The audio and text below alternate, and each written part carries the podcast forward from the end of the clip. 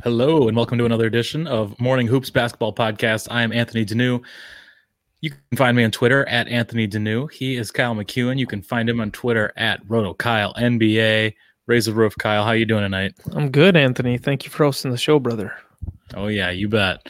Uh, so we had a nine-game night, and we got to uh, some other returns that we want to talk to before we get into some games. Kyle, we have um, three returning players, right? We got Ja Morant, we got Gordon Hayward with the Celtics, and then also Mag- uh, Malcolm Brogdon. Yeah, um, you know, none of these guys really came back with uh, any restrictions, so that was good. Uh, although the Celtics gave the Cleveland Cavaliers a beatdown, 110 to 88. So Gordon Hayward didn't really need to play huge minutes, ended up getting 26 minutes of run, was very efficient in his return, which is awesome to see. He's coming back from a, a broken hand. He comes back shooting well, so that's nice. 7 of 10 from the field, finished with 14 points, 5 rebounds, 4 assists, 1 steal. So, um, you know, got put right back into the starting lineup. Marcus Smart was out for the team. Um, but this is this is the starting lineup for the, the Celtics when when Hayward is healthy. Anyways, the only reason Smart was even in the starting lineup was because Hayward was, was out. So uh, we got the Walker, Brown, Tatum, Hayward, and then uh, Daniel Theis uh, starting lineup. So yep, that's that's the way it is there. Uh, from the Ja Morant, or is there anything from this game that that uh, stood out to you, or? Uh, this one pretty much went as we expected, right? I mean, yeah, Cle- uh, Cleveland gets beat pretty big in Boston. Exactly. And it's just nice to see that Gordon Hayward looks like he didn't really miss a beat. One of the things that the Celtics pointed pointed out about Hayward is the fact that it, you know, it wasn't a lower body injury. He could he could continue to keep his conditioning up while his hand was uh, getting healed and rehabilitated. So it wasn't a, a, big deal bringing them back, feeling like they had to ease them back into action. They already had them going through plenty of uh, conditioning drills uh, in the interim.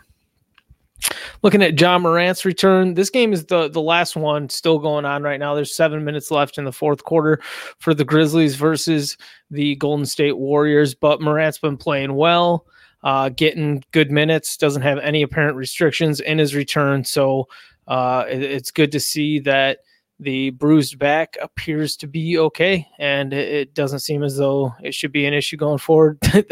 Watching Morant right now at that seven minute mark, he just went hard to the basket against Alec Burks, using his body to create contact to try to, and, and then using that to uh, create separation while uh, making a, a, great layup. So there's a there's a lot to to love about having Ja Morant back and uh, healthy and playing playing in games again. Absolutely, the potential rookie of the year, and I uh, still, as of right now, he would be the guy if if the season ended today. So, got to have the, the some of the top young stars in the game today back in, and he's one of them. Now, the uh, LA Clippers and Indiana Pacers met up as, for the first game of the night. Uh, Kawhi Leonard was sitting out this game for rest after playing in Sunday's game for the Clippers. The Clippers won 110 to 99 over the Pacers, but the the big the big item here was the fact that Ma- Malcolm Brogdon was back in action after missing uh, a couple of games there. So he he he was fine. 20 points, played 30 minutes, 7 to 15 from the field, uh, just two steals, two assists. Um, the the two assists is the the weirdest thing about uh, Malcolm Brogdon Brogdon's situation there. But uh, other than that, uh, you know, he was fine. He was back in action, and it pushed Aaron Holiday back to a uh, bench role. And it was just one game that that Brogdon missed, so he wasn't even really, you know, out for long. No, no big deal there. Uh, Domantas Sabonis, 18 points and 22 rebounds, a career high for yeah, him. Unbelievable. So, yep, awesome, awesome work there for uh, Sabonis. I'm sure he uh, didn't really care for it though, since it came in a loss. Uh, he's he's one of those cats who will, you know he'll give the company line after the game. Uh, good for the Clippers to be able to steal one on the road against a good Indiana Pacers team, um, but you know that's uh, uh, especially not having Kawhi in the lineup for them. But they they did it, so congrats to the Clippers. All right, what's next for us, brother? Um, let's move on to the some of the CP3 controversy. So over the weekend, we talked a little bit last night about how he got a delay of game called against was it Josh Okogie of the It was Jordan Bell of the Minnesota Timberwolves. It was Jordan Bell. Okay. Yep. So there was already a delay of game called, and coming into the game, I think was Jordan Bell and Chris Paul pointed out to the referees that Bell had his jersey untucked, and that was a delay of game. And so it was called, and It was a technical foul, so there was a free throw shot that a lot that allowed the Thunder to be more in the game than they were previously. And then Right. and then what happened? um, are we talking? Is this the game where uh, uh And this was with Carol Karl-Anthony Towns goes to the He- free throw he- line. and He he meant the to miss it? Didn't he hit the first one, right? Yeah. And then he meant to miss the second one, ends up making it. It's Yeah. a two point game now. And as soon as the ball goes through the hoop, Steven Adams run, grabs it, runs out of bounds, throws a touchdown pass up to Dennis Schroeder, who's just streaking up the court. I mean, it was it was awesome. It was Tom Brady to to Randy Moss, circa you know ten years ago, uh, because I don't know any uh, current NFL. Oh, it was uh that Pat Mahomes dude to some other Yeah. guy. Yeah. There you go. Anyways, uh, it was amazing. It was one of the coolest plays I've ever seen in an NBA game, and it tied the game, sent it to overtime. So it was just a, a very funny situation because uh, people started calling Chris Paul a snitch on Twitter, and and it, it was just it was cool though. It was heady play. And uh, Anthony, you said it's something that you think that you would do, and, I- and when you said that, I was like, you're right. That is something that you would have been trying to uh, coax out of the refs in our you know MSCR uh, you know city league uh, basketball teams. Without a doubt, you and I played uh, City League for for quite a few years together, and even in softball too, trying to get extra outs and appealing Oh, call, yeah. you know, going to third base, all all sorts of stuff. I'm always trying to get extra outs or what, whatever you can. Or another big one that I'll do is trying to take fouls for players who are more important than myself. Do you um oh yeah, you always did that. Do you uh so I guess your take on this situation with Chris Paul then is that it's it's not petty, it's not it's not um Uh, I don't like some, when Chris Paul flops and and you know things like that, or sometimes some of the calls he can draw. But this to me is You're kind of a really good flopper, though. strategy. He is. Oh, You I am. are. Yeah. Oh, sure. That's fair. Sometimes. Yeah, yeah. that's fair. Yeah, there's a reason you Um, got thrown to the floor one time. Oh my goodness, and set Yeah. on fire. Uh, not in a basketball court. That was that was in our apartment when we were living together. yeah, that's right. Yeah. Uh, we'll save that one for another time. Um, but this to me is strategic. So I viewed this Chris Paul thing as as a positive. I I liked it. I liked the cut of his jib Okay. on this one. All right. Uh, well but- then uh so that happened on Saturday night and then in Sunday night's game the the refereeing crew actually called two delay of game penalties against the Thunder early in the game and awarded a technical free throw shot to the, the other team they were playing. And there was an audio audio clip of Chris Paul caught saying to the ref uh yeah yeah you made your point you made your point. You're going to be on ESPN tonight. So, what do you think about that? The idea that refs would have been uh, felt like they they were stood up or um, put a spotlight on in a negative way by Chris Paul, um, maybe shown up and, and doing their job by him calling out Jordan Bell and saying, "Hey, this that," and then and then coaxing them into making a call that maybe a lot of times the refs would just kind of eat the whistle on because it's like, uh, okay, he's Jordan Bell was entering the game from behind during a free throw it was a there was there was no action going on. He wasn't delaying the game, but there are the, the technical rules of the NBA that Chris Paul was taking advantage of. Um, so so what do you think about the refs kind of going back at him? Like is that seems like a really weird situation to me. It's it seems very vindictive, like they're out for vengeance a little bit, trying to make their statement and stand up for for the other referees. And I don't really like that. I think there's other ways to to I mean, you, maybe you maybe you make a warning before the game to Chris Paul or both teams and the kind of the captains meeting and say something like, uh, you know, you kind of put us on the spot there, but we, you know, we have to do the same thing and en- enforce those. You know, if you're going to call for it, you have to be ready for it too. So there's there's a few ways to look at it, but overall, I'm not a huge fan of what the referees did here. And if the rule is bad and they don't like enforcing it, then they should do on what's on whatever is in their power to change that rule. Then Yeah, well, I mean, I think it's a, it's just funny though, because we even think back to uh, somebody was posting different clips on Twitter of Kyrie Irving playing on the Cleveland Cavaliers when he was banging in game winners during the the finals, and his jersey was untucked, and it's just right. like, who cares?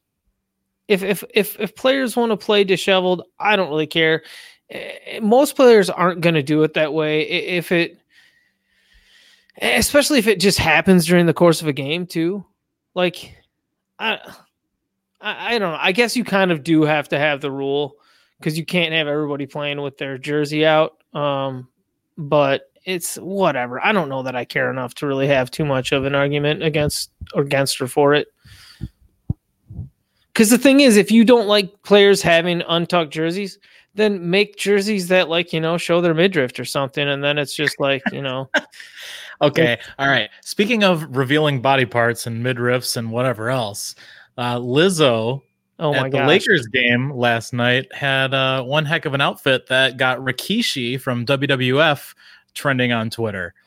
So, um, can you describe this outfit uh, in a um, uh, sure, you know, not uh, uh, uh risk, similar, risque way? Yeah, it's similar to uh, buttless chaps. Yeah, that's true. It, in but in a, a, dress, but, but in a romper type form, and you could just straight up see both butt cheeks and. uh Uh, each, and if you aren't familiar with Lizzo, she's a, she's a, musical artist who's uh, uh, exceedingly voluptuous um, and talented. I love the way, yeah, yeah, baby, yeah, yeah. No, I'm not one to listen to modern music, and and one of my buddies who's uh, into all the jams, he he got a hold of me one time, our, our buddy Ross, and he he's like, dude, I think you'd like Lizzo. She she's got like an old feel to her, but she's new music. You, you should check her out. So definitely, uh, definitely, definitely a uh, good good fun stuff. I would argue that she has had the the best pop song, the best like top forty pop song of this year. And I don't even know what it's called. And it's really just a simple piano beat that's over, that's like unlooped, but it but it is a really good, catchy pop song, and I I very much enjoy it. And she's had some other good songs too. Uh, good as hell, I think is a is a fun song. There's things to like about Lizzo. I I oh, yeah. I, I, enjoy her. I guess I'm not but, necessarily a fan, but I don't. There's a lot of there's so much worse out there. I think she's actually uh, someone that I like is getting the attention. So not only did she wear this outfit to the game, uh, in, in like you know in public with like a, a, large crowd there, but she's also a a very public figure and she's got a gregarious uh, personality. So she's going to shine out. And, and, they put her on the the jumbotron, and she turned around and started dancing with uh like almost a big chapless thong type. Uh, you know, it was like she was in a in one of her own videos on the beach, essentially. Um, so, yeah, uh, it, it was quite a sight to behold, and, they they even showed some video of like Kobe walking out with his family, and I I don't know if that was a, a cleverly edited clip or if yeah Kobe... I saw that too. I yeah. saw that too. I didn't know if that was someone just put that together and was being yeah. a funny guy, which it was very funny. But yeah, I don't know. then Kobe they showed Chris Rock actually leaving. just this like deadpan face. You're like Chris Rock is offended by something. I was like, I was like. Chris Rock is offended. If you haven't seen CB4, the idea of Chris Rock being offended by something is crazy. But um, it's also a hilarious movie if you're, you know, prepubescent. Um, uh, so overall, are you for it? I think this is another thing that makes the um, NBA better than the NFL. Stuff like this. Uh, yeah, you know, the other man. thing is, is Lizzo was on the the uh, getting interviewed by like the sideline person, and she was professing her love for Karl-Anthony Towns, who was playing the Lakers. So then you got to see memes of Karl-Anthony Towns and Lizzo together, which was another whole thing about being on Twitter that was just a lot of fun. So yeah, I mean overall I like I like any and all um, weird stuff that's gonna happen that's gonna make the NBA have more fun stories like this, even if it might offend some people and even if it might be in a general way kind of uh, uh um uh, you know, like it's not appropriate this doesn't happen at an NFL game, right? Like like this couldn't have happened. I don't the, know. the There's LA a lot Rams of dudes game. with their shirts off and painted Ah, that's, painted that's true. People in barrels So, and all sorts of stuff. That's fair, but I still I just don't believe it. But pretty awesome. I wonder what that chair would sell for. Um, wow, uh, that's a really great question. I wonder what it smells like. Um, uh, dude, I bet, dude, when you're that, when you're that like, uh, well, well regarded and whatnot, I'm sure that you've got like full body perfume. You Yeah. know, I'm sure it smells like uh, vanilla. Like a botanical garden. yeah, vanilla, roses. Uh, you know, whatever's your favorite flavor, I'm sure it smells like that. Morning mist. Oh yeah, absolutely. Uh, well, speaking of mornings, we appreciate you guys joining us on the Morning Hoops basketball podcast, checking us out either in podcast form or the live stream on Twitter and YouTube, Periscope, all that jazz. We appreciate you checking us out. Jump Uh, in with with- comments and stuff, yo. Yeah, absolutely. Please, uh, anything you think about.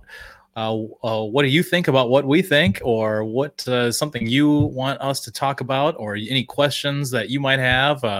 You know, you can get Kyle rolling on some fantasy if you'd if you'd like. So there's a lot of options, and we want this to be as interactive as possible. So feel free to comment along and get yourself into the show, and I'll even throw the comments up onto the screen for you guys too. Uh, but as we move along here, uh, I wanted to talk about uh, Isaiah Thomas. Is, sounds like he's going to be out a little bit longer than anticipated. Yeah, you know, uh, Shams Charania released a, an article on the Athletic today that was going over a lot of the different teams and trade options that they might be looking at. Uh, and, and that then at the very end of the article, there was just a little blurb about the Washington Wizards that said Isaiah Thomas is likely to be out for another week or more, according to sources. So he didn't bother to tweet it out, which maybe it's not like a rock solid thing, or maybe it's just like he had so much intel coming in that he was like, I'm just gonna put all this crap in an article because I, it's just you know maybe it'll get more traction, or or maybe his boss is telling me he has to put a certain amount of stuff behind the paywall and not just up on Twitter. Yeah, that's fair.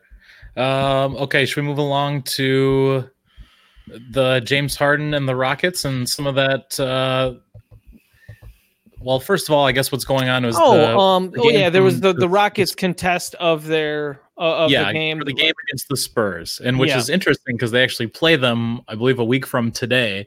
We'll be talking about another Spurs Rockets game, so I'm excited about that. But the Rockets were denied their request. Yep, and and this has to do with the the the dunk that James Harden had, where he dunked it so viciously that it went through the hoop, caught got caught on the net, and went back through the hoop again. They ended up calling basket interference on him, didn't give him the the bucket. There was a misappropriation of an understanding of how the challenge call should have been applied from the refs. So the refs that uh, were uh, having to do with the whole situation in that game. They've been punished in some regard. I'm not sure exactly to what extent you'd punish those refs, or really, I mean, it's a there's a severe breakdown of uh, of of several things here. Like if you can review whether or not somebody steps on the the three point line and, and it's a two point play or a three point play every single time we come back from from a, a commercial break, why didn't didn't Secaucus or somebody just say, "Hey, we need you know call up Secaucus Secaucus and say, hey, can you take a look at that bucket, see if James Harden actually scored a, a you know a player go a play ago, and then they can just go on and continue the game and they can add it to the score. There was still plenty of time in that game in That the is fourth how quarter. it should go. That is exactly how it should go. There should be people watching each game, probably a crew of two to three people who can go and through at any time as as if, if there's enough time in a game to edit these things. Basically, How do you have three refs and a coach all sitting there with this situation? Now, granted, the, the coach probably doesn't have the benefit of looking at replays, but like it just doesn't make sense. Like if there's a question uh, uh, for this and the fact that you can review these kind of things, like just do it. Like get it right. Anyways, eh, obviously it all blew up in in, in hindsight. Everything is 2020 and you know we, we can all you know feel justified in our frustrations over the situation but um uh anyways it's a it's a frustrating situation. I don't know what the refs are uh, how how much punishment they're really going to be in. Um, and the does, reason does is it go deeper than that? That- no, that wasn't. Nothing was listed in any article that I saw either, where we actually got to see what the punishment is for the referees, which I think is kind of silly because we know how much a player, how many games they get suspended, how much pay they were fined or docked, whatever. Uh, but I mean, they, this could be probation. Who knows what kind of? I have no idea what this uh, potential. But the the uh, the league is- essentially ruled that because the the the Rockets still had plenty of time left in the fourth quarter to to overcome that that two points that they they didn't get it from that play that it wasn't worth going back and replaying the game, especially considering the game led to two overtimes and they ended up losing in those overtimes. So essentially, the, the league was just like it's it would set too much of a, a, a bad precedent, and there's not really a, a strong enough argument to say that that one bucket was the deciding factor in the game. They blew a. f- They they were up by fi- fourteen or I think it was like 15. Yeah, They were up by 15 when that Yeah. happened and There's- lost the game. This was this the reason they lost grapes a lot. Dejounte Murray was, or I'm sorry, no, Lonnie Walker just turned into a absolute nightmare for the Rockets from the end of the game and overtime. So I mean, it's horrible that a wide open dunk that was a highlight play dunk um wasn't counted as a bucket. It's one of the most egregious errors of not counting a, a basket ever. But if I'm it's it's also you know there's turnovers that happen that are wrong there's a lot of stuff that happens that are wrong and like i guess growing up in that that era of you know even before the nfl had their challenge flags and stuff like that i've never liked the challenges i think it's all so stupid the only time that it ever should have been applied it, it look it, challenges should be applied from a a common sense thing where like if you absolutely need to stop play, stop play. But if you can review stuff, um, or if it's such a close play and it's such a monumental decision, like at the end of a a a, uh, a perfect game getting called for the Detroit Tigers ten years ago, a ref called the guy safe at first base, and it was like the final out, and it was wrong, and it was so obviously wrong that they ended up writing books about it and how the this umpire and this pitcher had to like come to like understanding together and whatnot and all this kind of crap. Um, those plays should be reviewable because they're so monumental and they change like the history of the sport almost by saying like a perfect game or not a perfect game, all because of one guy's like he he just he had like a brain Yeah. fart. It was such the wrong call. So, anyways, that everything should be reviewable as necessary, but like giving coaches challenge flags and all this kind of stuff for the most part, the game should play on. all right. Well, speaking of playing on, should we talk about some of the other games we had going on tonight? One of the most exciting ones would have been uh, the Rockets and the Kings. The Kings coming off uh, playing last night, so the back end of of uh, back to back, and they win both games. This was pretty incredible. I got to see the last minute of this. Basically, you had two clutch shots by each team, four altogether, that just went back and forth for the final 50 seconds. Uh, Buddy Hield hit a big one to go. Or first it was Harden hitting a big three. Buddy Hield comes down to tie it. Westbrook comes back with a with a bucket on the other end that you thought would have gone to uh, to Harden, and then of course uh, Nemanja, two days in a row, player of the game, hits a huge three with one second to go in the game. It was incredible, and he had uh, an even better post game press inter- uh, post game interview. We talked about yesterday how I thought he was he has bad body language. That might be the case, but today he might have won me over a little bit with his with his post game interview. I thought it was hilarious, and he uh, dropped a four letter bomb at the end that it was so casual, but also out of the blue. It was it was uh, very unexpected, but entertaining nonetheless. Yeah, I believe he said funk funk it. Um, we deserve this one. So Ah, yeah, so and, good. and then he just kind of took his headphones off and walked away. So, yeah, it, yeah, it was a walk off. Yeah, that, that was really fun. Uh the the the uh the Russell Westbrook dunk to put the Houston Rockets up two uh with very little time left on the clock before the the Kings ended up running that inbounds play to Nemanja who just banged in the three with the with time expired. That's such a huge play. I mean, they were down two, so you think, okay, we might be running a play going towards the rack to try to get something there. Nope. They they ran a three point play for that ended up finding Nemanja Bjelica open deep on a three point bucket, and he just he's got that he's got that rainbow shot, and he just sent it up and banged it in, and it was it was beautiful to see. But that Westbrook that Westbrook uh, dunk to to to put the Rockets up two initially. Um, he came away yelling from that. Westbrook did game over, game over. That's great. It was. Yeah. It was an incredible dunk, but uh, Nemanja came back and got him. And this is kind of the old adage in the NBA. This is it's all it seems like it's been this way forever. But when yeah. you're down by two and you're on the road, you go for the three and go for the win. If you're at home and on the road, down by two, you go for the two and go for overtime. So you kind of, you know, attack the basket, maybe get free throws, but you play for overtime. On the road, they say you just go for it. You go for the kill, especially on the back end of a back to back.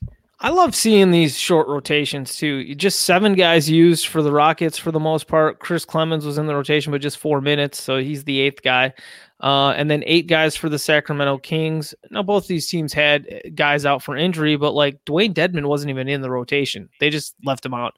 Um, I, one of the reasons why I like seeing these shorter rotations is because you get to see guys make mistakes, get into personal battles with other players, um, come back and make up for the mistakes that they've made. It just it builds more of a narrative throughout the game to have the same guys out there um, kind of having wins and losses throughout the course of the game as it ebbs and flows. So um, I'm a big fan of the shorter rota- shorter rotations.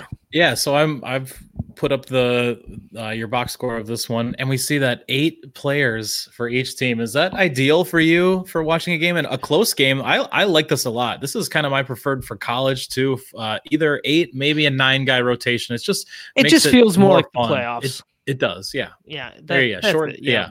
Oh, that's fair. Yep, the guys that matter are playing. We're not exactly. wasting minutes on Marco Belinelli. So very good. Um, any other big games on Monday night? We had nine games altogether. You had the Bucks win handily. Um, Jonathan Isaac had three blocks in the first three minutes. He had he looked pretty pretty da- uh, darn good, but foul trouble is going to be his bugaboo. Yeah, I mean, when you're going after blocks, and he had five blocks, I believe that that was just one off his season high of six. So, eh, yeah, that, that's what it is. Plus, Jonathan Isaac, I'm gonna guess he was getting some minutes matched up against Giannis Antetokounmpo, right? So, yep, yep, Aaron Gordon and Isaac really kind of split the duties uh, against Giannis tonight so you're gonna you're gonna get fouls. so uh, that's right. just gonna happen against Giannis. Um, I guess what did you a... see in this game? This was one that, that you watched. I, I, you're looking at the box score. I see Markelle Fultz had uh, he tied his season high with nine assists. So so I like seeing that. I, I do also notice he struggled from the field, four of fourteen, but five of six from the free throw line is nice. So I guess did did Markelle Fultz show anything, or did he just kind of exist out there?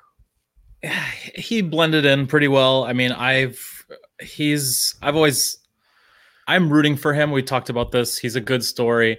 Uh, his shot was not on tonight. It was funny though. He was solid from the free throw line, but he sort of blended in. I thought that Isaac and and Aaron Gordon really were the stories. I know Fournier really what a couple of 30 point games last week and then gets 26. Uh, he looked pretty good tonight, four of eight from three point land. But Fultz had a pretty ugly uh, elbow jumper air ball that it was like, oh man, I hope this isn't you know more of that to come. But it's it's one one okay game, or you know, there isn't much to to take away from this one And, on Fultz. You're playing against the top team who's just been an absolute juggernaut in the East, and uh, like you said, he did have nine assists, so really solid, but nothing nothing too much to take home for him. Cool, cool. Uh, yeah, I don't think there's anything else to really look at from this this game. Uh, the Bucks won, and I think uh, we would have expected that to happen, especially with Vucevic still being out for the Magic. Uh, just makes it much harder for them to compete with the Milwaukee Bucks depth. Um, another game that had a kind of a, well a very exciting fi- finish was the Detroit Pistons versus the New Orleans Pelicans. The Pistons pulled off the win here, 105 to 103, and Derrick Rose was the story of the game here. Played 28 minutes off the bench. Off the bench, that's pretty typical for him. Uh, but he scored 17 points in the fourth quarter, including the winning bucket uh, as time expired. So just a great work there from uh from Derrick Rose. Well done, brother. And he That's- had a Speaking uh, of swearing in yeah, the he cursed post-game press well. conference, yeah, he said, "Pardon my," I think he said, "Pardon my English," but I was born to do this ish. yes, and ish means poop. Yeah, Yeah, not Ish Smith. well, it does too. he is also poop. just hating, just hating ish. It's all right, brother. Um, not too much else to to really look at from this game. I mean, there are some things of note from the the Pelican side of things. They've been sick of struggling with their uh their start to games, their defense with Lonzo Ball, so they brought him off the bench. And Ball still played 30 minutes here, had a decent game, six points, seven rebounds, four assists, but that's a that's a little bit weird that the the Pelicans are already kind of feeling like Lonzo Ball doesn't necessarily fit with some of their other guys. Um, we saw them start Jrue Holiday at point guard, JJ Redick at shooting guard, st- stuck in there. Uh, Brandon Ingram shifted down to small forward. They had Kenrich, Kenrich Williams back in at starting power forward, and then Jahlil Okafor got to start at center to help match up with the size of Andre Drummond, pushing Jaxson Hayes to the bench. Derrick Favors did rejoin the team on Monday, but he wasn't ready to play for this game, or rather, they just decided to give him another night off. Anything that Uh, you uh, saw from this game or would like to mention on, comment on? In, uh, Brandon Ingram, 31 points in 37 minutes. And something you've talked about the last few weeks about who is going to be out of the lineup once Zion comes back. We saw that even now before Zion comes back, that uh, Lonzo Ball ends up getting the, the short straw. And once again, Jaxson Hayes back to the bench, which Yeah, you hate to see that. But against Drummond, that makes the most sense. Yeah, yeah. It, I think that was matchup dependent. Uh, having Okafor in there uh, over Jaxson Hayes, they played like the same amount of minutes: twenty-one for Jaxson Hayes off the bench, twenty-two for Okafor as the starter. Um, I do think the Lonzo Ball thing is is very interesting. Um, ultimately, when when this season opened, I thought Brandon Ingram was going to be like the sixth man for this team, and it'll be interesting to see how things play out in the in the long run. Um, but looking at just looking at how things have been so far this season and and how important I think JJ Redick is to have a shooter out there for for the other guys. I do think that Lonzo Ball is going to be coming off the bench most of this season if if the team's healthy. Um, and I did kind of pat myself on the back when he got thrown to the bench tonight because it felt like some, I've been writing about that on Basketball Monster as well as being something to watch. So when it can't, you know, it's hey, when when your job is trying to predict what the heck's going to happen, and then it, something kind of plays out the way you thought it would, it, it feels good, you know. Anyways, Absolutely. Um, all right, so that's about it for this game. Should we move on? yeah. Any other ones that are uh, sticking out to you? Uh, not necessarily. I feel like we can probably preview what we got going on Tuesday Well, night. I mean, I guess to, to just kind of wrap up the, the the the games of the night, the Toronto Raptors beat the Chicago Bulls ninety three to ninety two. Uh, Fred VanVleet was out for the Toronto Raptors, so we saw Norm Powell start at shooting guard next to Kyle Lowry in the backcourt. OG Anunoby had another night with big minutes and good defensive stats, so that's nice to see. Uh, another kind of rough shooting night for Pascal Siakam, but he continues to be good at his job, so not much worry in that regard. Uh, from the Bulls side of things, Wendell Carter Jr. fouled out in just 25 minutes. Lauri Markkanen, who had had a few good games shooting the ball, had a little bit of a struggle here, 5 of 14 from the field, but still pulled down eight rebounds, played 33 minutes, so that's nice to see. Kris Dunn continued to start at small forward, but was limited by foul trouble, picked up five fouls in just 15 minutes, struggled with his shot, one of eight from the field. Tomas Satoransky played 38 minutes. He had struggled in the previous game, so it's nice to see him have a bounce back. And and the situation here with the the Bulls is is they were playing well. They were uh, they were in this game, and then they just let it get away from them near the end. The the, the Toronto Raptors were kind of letting the the Bulls stick around and then put their foot on the gas uh, late to kind of to seal it up. Yeah, this was really close throughout. Um, I didn't get to see really any of this game, but just seeing the score go by as I was watching some of the other games, it looked like it was close throughout the throughout the game, and Raptors able to able to pull it out. Uh, Phoenix versus the Minnesota Timberwolves. The Phoenix Suns won 125 to 109. Uh, this was kind of a blowout. It, the the Suns were up most of the game.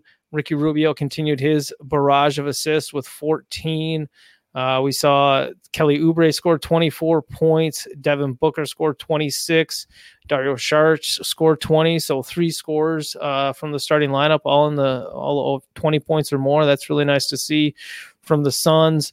Uh, Mikal Bridges had a good game off the bench with three steals, two blocks, four assists, eight rebounds. Just a nice all across the board line. Doesn't necessarily score in bunches, just nine points there, though, for Mikal Bridges in his 32 minutes off the bench. From the Minnesota Timberwolves side of things, Andrew Wiggins was questionable coming into the game, but was able to play and play a lot of minutes 37, 23 points, four rebounds, four assists, two blocks for him always nice to see Wiggins contributing in the defensive stats. That's something that he really lacked earlier in his career. Uh, 15 rebounds for Ken uh, Karl-Anthony Towns, 33 points, just two assists in this one. And there was a, a funny little clip of him on Twitter that everybody was passing around where Jeff Teague's out on the out on the wing dribbling the ball and Karl-Anthony Towns starts clapping at him, being like, pass me the ball, pass me the ball. And then Teague just dribbles into the paint to to take a shot, and Towns is sitting there holding his arms up. Like, I mean, it was a, a total meme in you know uh, in real life or, or, live action. So it was funny to kind of watch it all develop. Did you see that one? I did see that. I knew exactly what you're talking about. Um, and then there was another play where uh, in the in the second half where he got the ball in the corner and could have taken a three and decided to pass the ball and got the shot clock vi- uh, violation. So Jeff Teague did. No, it was it was oh, Karl-Anthony oh, Towns. Towns. Oh, that's yeah, so it was it was yeah, it was weird. Uh, Jarrett Culver, who's been in the starting lineup, he had just 15 minutes in this game, so that's a little bit of a disappointment. Want to continue to see development from the uh, from the young kid, but he got into foul trouble, five fouls in his 15 minutes, so it is what it is. Uh, closing out the rest of the games from the night, the Oklahoma City Thunder defeated the Utah Jazz 104 to 90. Uh, a good game from Steven Adams after he had a, a, a, a, dud in the previous one 11 points, 13 rebounds, four assists, four blocks for Adams. Terrance Ferguson was out again, um, as well as, oh, sugar plums. Uh, Hamidou Diallo also being out. And then Danilo Gallinari missed this game as well, and that opened the door to rookie Darius Bazley getting a spot start. Bazley didn't do much in his action, but he did play 26 minutes, just 0 of 2 from the field, seven rebounds, one block. When Bazley's all said and done, he's going to be a versatile wing player, can play. He's probably going to be considered a combo forward, but he's also somebody who could end up being a point guard in in the end. Uh, he's he's a playmaker. Uh, he still needs to work on developing his shot, though. The Thunder with the win, uh, that's their third in a row. Nice. Yeah, they are in the playoffs right now. How crazy yeah, is that? This, yeah, this would be the six and seven seeds um, playing each other. And apparently they're better than the Utah Jazz if we go off the tonight's decision. That's right. Not too not too far off at least. So well, and now the Jazz here were without Mike Conley once again. So um that is obviously a a, a big piece for them. Um, you know, I don't think anything too interesting to talk about from the Jazz side of things, to be completely honest. And then uh, the final game of the night that is done now is that Memphis Grizzlies game versus the Golden State Warriors. So now we can finish, kind of wrap up the Ja Morant conversation. He played 29 minutes, 8 of 14 from the field, 3 of 5 from three point, 7 of 8 from the free throw line.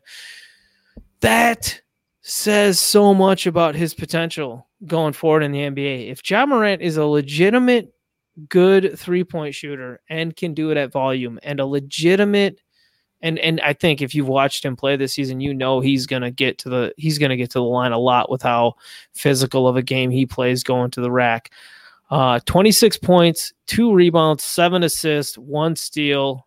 Wow, what a what a way to to come back into action for John. You know Morant. what he you know what he might be? He might be uh, I don't know. He has there's certain parts about him are remind me of Russell Westbrook in ways, but he's such a he takes some much better shots and he doesn't have like that crazy in him and not, certainly not the rebounding, but still some of the rebounding.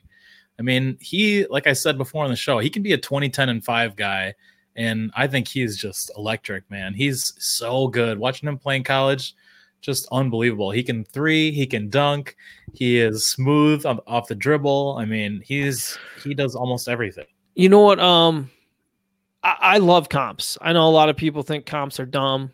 Um, but I do. I do like make. I do like talking about comps and considering.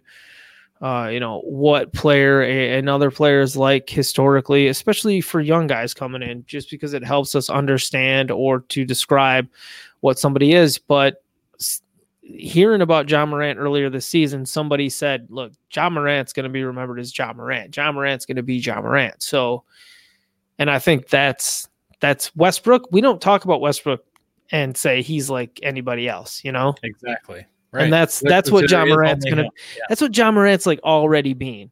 That's yeah. what Zion is already being. These guys have that it factor with with the way that they play the game. They perform. They are. It is entertainment, and it is, and it's winning basketball too, which is just why it's all the more exciting. Absolutely. Uh, pretty good night in the NBA overall. Yeah, you know, I think looking at the schedule last night when we were kind of going through the games, I I was kind of dreading the night, thinking, "Oh, great, the the There's a bunch of bummers." Yeah, yeah, Yep, just a bunch of uh, bad matchups, but ultimately we had some some really nice games, some interesting yeah. lines, and just I mean that Nemanja Bjelica game winner. If you haven't seen it, go watch it. Oh. It's a banger. I and I mean I'm not a Kings fan, but I'm I guess I'm anti Rockets. I really, uh, really don't like Rockets fans on Twitter right now. No offense to our Rockets fans listeners, only the ones who are delusional about James Harden. It's not all of you. Don't worry. It's wait just minute, the James Hard, It's just the James Hardons. Wait a wait a wait. What's your issue with James Harden here? Because uh, I was actually going to uh, basketball with my brother tonight, and he was asking, or no, maybe it was yesterday when he picked me up for dinner. But anyways, my brother's asking me about why you're so against James Harden of late on Twitter. So what's the issue? What don't you like about James Harden? Oh my goodness, where do I begin? Um, the way that he plays basketball puts the oh. game into the referee's hands instead of the instead of the teams and players. It is up to them to decide basically how you're shaking your head no already. Oh, I'm sorry. I I need to remember that you can see me. Okay, good God. All right. So it's it's so many things. It is it's the way he is refereed. It's not just his fault, but it seems to me that he takes advantage of rules as opposed to playing the game to to be the best player. And each other players have to follow him. I they but he flops and he does all these things like tucking players' arms under his own and making it look like fouls, or someone grazing his beard and and falling down. There's all these things that are just so annoying and it, it he plays the game to get fouled instead of to like be a great player. I'd rather see him be a great player. He did like historic stuff last season. Plus, he, he did win the MVP two years ago, right? He did. Um, man, I, like if you just want to say aesthetically, I do not enjoy his game as much as watching most other players in the NBA. Uh, um, okay, it's a matter of opinion. But like to sit to sit and like try to say like he's I guess you're not like saying he's not a good player. You're just saying uh, it's I, I, don't like I don't I don't like ugly that you kind of put it in the in the context of like he's he's not historic because I don't He is historic. I'll give him that. He's dude, he's something special. We've never seen anything like him but I just wish that he played to like make tough shots and then play defense right away instead of take these wild shots and kick his feet out. And he's a punk man. He's he's got one of the most i don't think he's a punk. I, um he's got one of the most boring dominant games in the world like ever. He and, is dominant. He is but like you know his sidestep stuff is is dominant and and him going to the rack again, he doesn't make other players follow him. They suck at playing basketball and he coaxes them into it. So I guess I just have a hard time getting mad at James Harden for other players not knowing how to play defense against him. Like if he's excelled playing the game to the point that he's using his advantage to gain an advantage to help win the game, like it's not like he's a player who plays on a poor team. He's the best player on a team that's been great for a long time. So um he's probably better than Tim Duncan if we're talking if we're being honest. That's just wow. me throwing shade at one of our friends. Yeah, no serious. kidding. Um, okay, here a lot of my hate developed last year because of the the Twitter rival, I guess, between Bucks fans and Rockets fans because it, seemed like early on. Sorry, what? A, a Twitter is, rival between Bucks fans and Rockets fans? Because of the MVP conversation oh, throughout gosh. the season last year. This that really it was huge. This is, I mean, this is no, I, I, I want to hear about it if there's yeah. more, but no, that this it, so that's really where it started. And I just felt like a lot of Rockets fans were a little, a little uh, out of control with the, what they thought is of James Harden, but the way they would also talk about Giannis, it, it really bothered me, and I just didn't think that. I just um, don't think that. I think you're. It's that that uh the Bucks that feeling of like you guys can't accept that you have the best player and you should just talk trash about James Harden and have no apologies about it either from the perspective that Giannis is obviously way better than James Harden overall. Like James Harden is amazing, but he's not well, That's what I'm trying to say. Efficiency and defense matter and that was a lot of my issues with what people were saying and why James Harden just because of what they I mean, do. James Harden gets a lot of steals though. Okay, he blocks he, shots. He's like a, he's considered a really good post defender, which sounds like a whatever, but you know, in a pinch, it matters. He is an incredible player. He is maybe the best scorer of my lifetime, but I hate watching him play basketball, and he is a villain. And maybe the NBA is better for him because we need villains. So maybe it's a good thing. I just think people who don't have beards are jealous of James Harden because they want one and they ain't got one. Uh, uh anything else? Nope. Oh, should we look at tomorrow's games really quick? That's probably a thing we should do. Sounds good. Do do do. There's just four games on Tuesday. Um, all right, four games on Tuesday. Washington at Charlotte is the first one. Marvin Williams is doubtful. PJ Washington is probable with his ankle issue. Isaiah Thomas and Jordan McRae are out for the Wizards. Hey, two crappy teams meeting up, so I'm, I'm interested in that. And uh, as we were talking about before the show started, we both think that the Charlotte Hornets might be a trade destination for one of the more popular guys on the trade block right now. I think Kevin Love would be very interesting on the Hornets. It, it, gives them a solid veteran, similar to why we think he would be a good fit with the Suns. But he also would give them purpose, something to play for. With uh, you know, hopefully getting into one of those final spots in the playoffs in the East. And I think that could be important for that young team. And he once again would get all the shots he could handle. I would guess. Yeah, I think most importantly is understanding the NBA that you have to match salaries for contracts is that uh, the the Charlotte Hornets have Nicolas Batum on a contract where he's got a player option for next year for 27 million and Kevin Love has 3 more years on his deal all guaranteed after this season. Uh, and, and the, the next two years are over 31 million and then the final year is like 28 and a half. So that kind of lines up with Nick Batum that there, you know, you wouldn't have to include much else in that deal just to say the the Cleveland Cavaliers are getting off two extra years of, of contract from from Kevin Love and the Charlotte Hornets are getting somebody added to the mix who they can potentially start at center with PJ Washington in just kind of a a five out situation. Or maybe they just, you know, throw the throw the rookie PJ Washington back to the bench, which would obviously probably be what would what they would do if they got Kevin Love. But with the with the Charlotte Hornets, at least they're competing for a playoff spot right now. They're not a contender like Kevin Love would want to go to, but it's a team that makes sense in regards to the limitations of making a trade in the NBA. That's fair. Yeah. Uh, once again, though, that's one of our preferred destinations. Uh, the next game to talk about from Tuesday's uh, slate Denver Nuggets at the Philadelphia 76ers. Philadelphia is projected to win by four points in this game.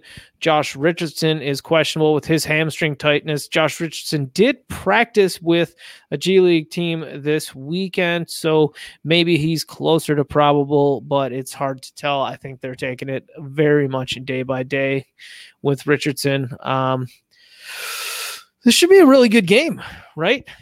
Uh, it'll. I mean, this is a potential finals matchup. Uh, as much as we might want to say that these guys aren't maybe the the favorites to make the finals, this this could be something if uh, if either team adds another piece to the mix or just gets uh get hot gets hot down the stretch or kind of finds their groove. Because the Sixers have tons of talent. They just need to to figure out how to play together uh, in, in, in a lot of varied situations. Yeah, last week you and I talked about the tiers of teams and how it's really Clippers, Lakers, Bucks are in the top tier, and then who's in the next tier. Uh, to me, I think the Nuggets and Sixers are in that next tier.